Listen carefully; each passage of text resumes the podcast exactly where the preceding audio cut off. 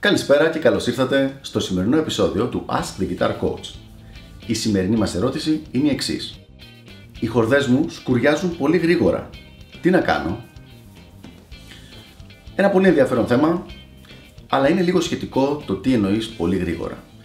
Δηλαδή, για παράδειγμα, ο Άλτι Μέολα μου είχε πει ότι άλλαζε χορδές κάθε μέρα στις κιθάρες του. Οπότε το πολύ γρήγορα καλό θα ήταν να το κάνεις λίγο πιο συγκεκριμένο. Εγώ θα δώσω τις γενικές αρχές που είναι καλό να χρησιμοποιούμε σε αυτό το θέμα.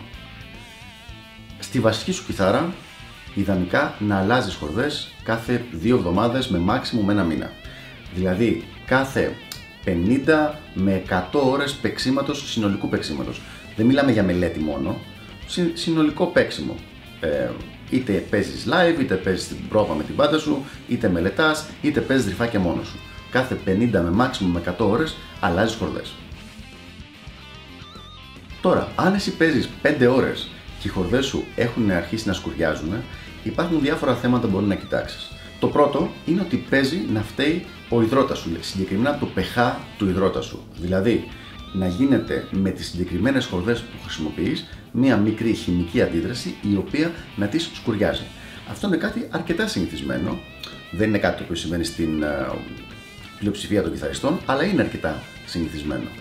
Το πρώτο πράγμα που θα κοιτάξεις εκεί είναι να δοκιμάσεις κάποιες άλλες μάρκες. Δηλαδή, για παράδειγμα, αν χρησιμοποιείς Ernibol, δοκίμασε Dadario, δοκίμασε GHS, δοκίμασε κάποιες άλλες μάρκες οι οποίες μπορεί να σου δώσουν μια άλλη αίσθηση και οι οποίες να μην σκουριάζουν με τον υδρότα σου. Σαν έξτρα συμβουλές, μετά το παίξιμό σου κάθε φορά σκούπιζε λίγο τις χορδές.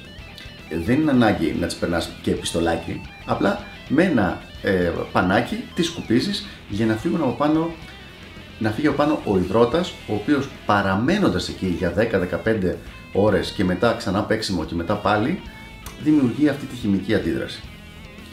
Μία ακόμα λύση είναι με κάθε 2-3 μέρες να τι περνάς με ένα string cleaner. Αν δεν κάνω λάθος, εγώ έχω το δικό μου είναι από την Ταντάριο. Ε, είναι ένα πολύ μικρό, ένα υγρό, το οποίο το περνάς πάλι σε ένα πανάκι και καθαρίζεις μία-μία τις χορδές πολύ γρήγορα. Μιλάμε τώρα για δουλειά 10 δευτερολέπτων, 20 maximum. Δεν είναι δηλαδή ότι θα φας, δεν είναι για να τις βγάζεις ή κάτι τέτοιο, απλά πάνω στην κιθάρα όπως είναι.